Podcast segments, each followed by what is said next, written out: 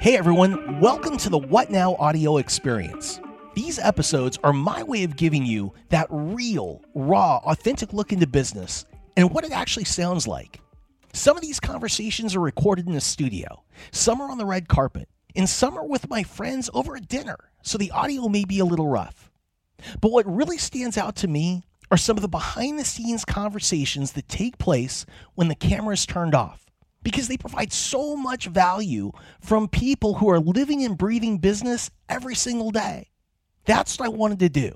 Bring you something that represents what business actually is, not just what you see on social media. No fake gurus. And by the way, if you need more help with your business, please visit the What Now Academy at www.whatnow.academy. There, you'll learn what to do now and what's coming next to build a great business. Be sure to connect with me on social media at Scott Duffy Media across all channels or visit my website at www.scottduffy.com. Let's do this. On today's episode of the What Now Audio Experience, our special guest is Chase Jarvis, the founder and CEO of Creative Live. Now, again, I say it's our special guest because today's show is going to be a throwback to a Business and Burgers episode that we shot in Seattle with my co host Alan Taylor and sponsored by Microsoft. Chase is a guy who. Chase Jarvis blows me away. He was a person that, that I didn't know. I wasn't kind of in that community, this artistic community, before we had a chance to sit down.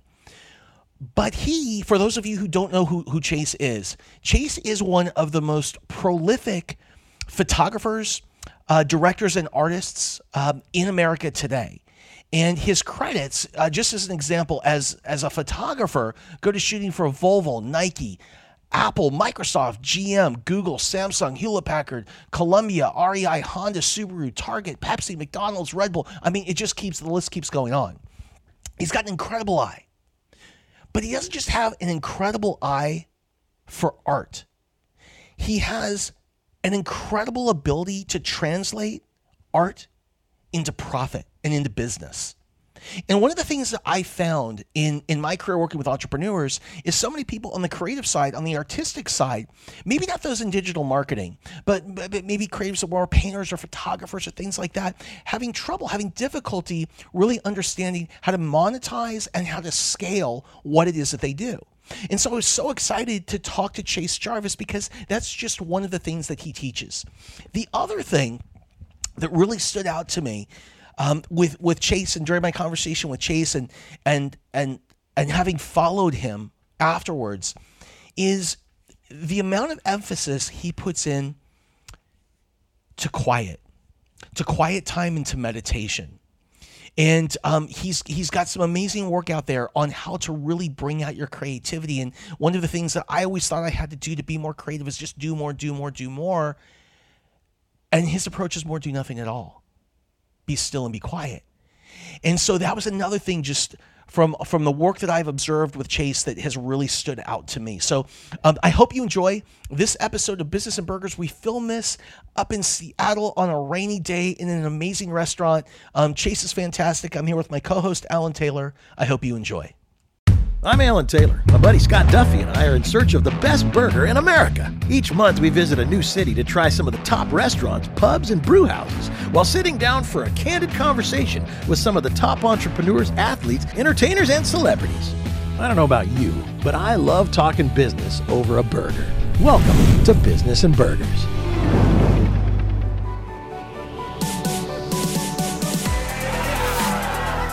Scott and I are in Seattle to meet with some brilliant minds, and we first head over to Quinn's Pub right off Pike Street, which is one of our next guest's favorite eateries.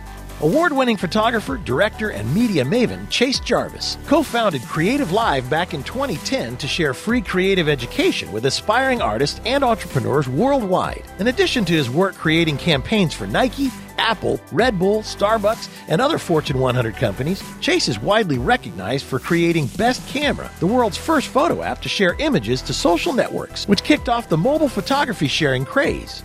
With a global social following, Chase Jarvis and Creative Live host the world's largest live streaming creative education website, weekly live video podcast, and Chase Jarvis Live, interviewing the world's best creators, innovators, and entrepreneurs.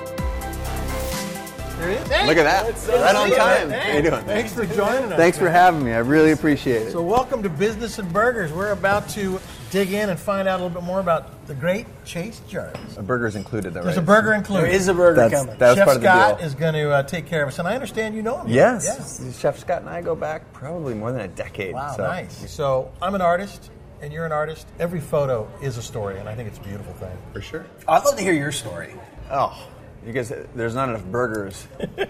Bring out the. No, no, my, my story is a pretty simple one, actually. I grew up local here to Seattle, was a, a jock as a kid growing up, mostly because I spent a lot of time repressing the creative side, because when I was growing up, to be the creative kid was a little bit weird. Like, oh, I'm creative, but I don't really want to talk about it. So I did exactly the opposite. I was the captain of the football team and the soccer team, and, and ended up going to college on a soccer scholarship. But the whole time, I had a connection to photography, and it really stemmed out of what I love to do. I was active, as I said, as a skateboarder, a BMXer, and if you look back early in my career, those were the first things I was photographing. And it wasn't about trying to be famous or make a bunch of money. It's like, you're just going to pay me anything to hang out with my buddies and skate and surf all over the world? Right. Happy to do it. It Yeah. was easy. It was a no-brainer That's cool. That's and cool. and that that really parlayed into having to learn the business aspects of creativity of being an artist. and, and how did you choose photography? Oh man, well there was two key things that Or did it choose you?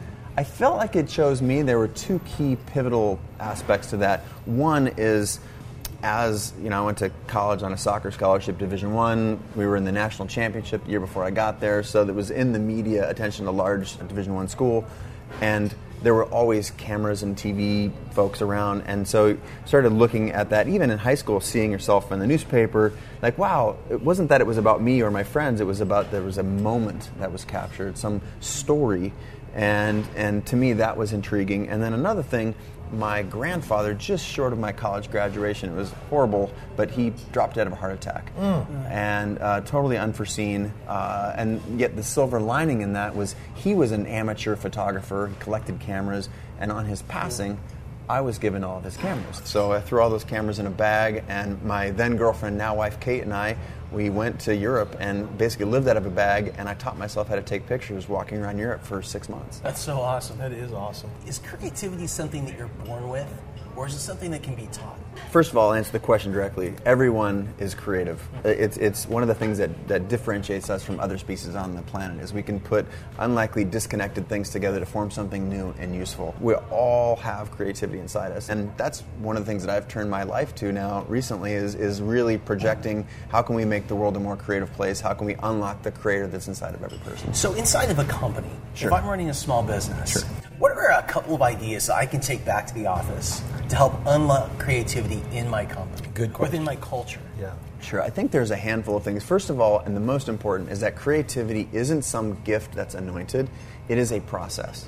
It is a process of putting something out there, of discovery and rediscovery. The simple act of making something every day, the act of creating, whether it's a photograph a day or creating music, it literally rewires, you've heard of neuroplasticity, it rewires your brain to, to be able to create new solutions to other problems. And at the end of the day, let's just be crystal clear that creativity underpins the solution to every problem the world will ever know, whether it's world hunger, whether it's the climate crisis. If you think about creativity with a capital C, rather than just photography, painting, you know, drawing, and art, you start to understand that this is a really, really critical aspect of our culture, and how can we look to to shepherd that, you know, into the new generation so that we get the benefit of the creativity of everybody. And I think that creativity is a crucial aspect of being an entrepreneur. Absolutely. Does it trip you out that when you went on your, your journey to, to Europe Sure. and you've got your bag of cameras, that you can do a lot of, of that work on a phone today? Absolutely.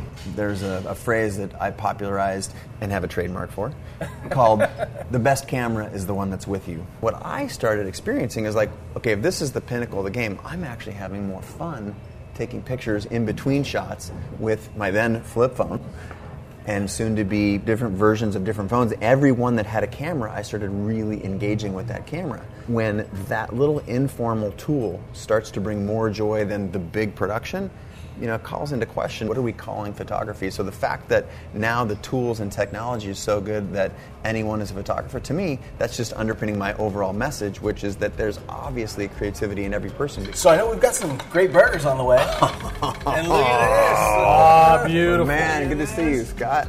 Chef Scott. Thank you so much. Tell us what we have here. Well, this is one of our, our vegetable-based burgers. We do so much meat here that we offer like a two or three different uh, vegetarian options. So this one is a burger made with quinoa, farro, and smoked lentils, and there's also charred vegetables inside and, and herbs. And then we have a avocado aioli, fresh heirloom tomato, butter lettuce on a homemade English muffin. And then we have our fried cheese curds. So really good. Awesome. Now, how long have you been here? Gosh, I think um, since 07, so almost 10 years. And you and Chase know each other, and I guess do. you frequent Yeah, the it's good to see you. I know. Likewise. How many restaurants do you guys have today? Four now. Four now. plus event spaces as well. So this whole concept was inspired by the whole gastropub movement in London. And that's really what this is, is a spin on traditional pub food. Absolutely. You put a classically trained chef in the kitchen, what happens to fish and chips or what happens to, you know, that sort of thing, as well as bringing in beautiful fish and, and awesome meat. Thank you so much for Yeah. having us. Yeah, Right it's good to see you on. guys. Thank you. All right, see you, good Scott. to see you again. All right. Burgers Thanks, are awesome, and I can't wait Appreciate to it. try this. Yes. All right. Okay, I don't know about this here. I know about it. Ready? Go. Mm. Mm-hmm. Boy, that is a good veggie man. burger. Oh, you know? That is amazing. I love you, Scott. Can we have two bites? Uh-huh. Good. So you've created a lot of success. And one of the areas that you've created a ton of success is in creating a successful and sustainable and thriving business. How do you do that as an artist? Sure. Well, first and foremost, success can be measured in a lot of ways: notoriety, you know, recognition from your peers, from your industry, from others, Facebook likes. Mm-hmm. but certainly, like making a business, making a living, and making that sustainable is something that's really important.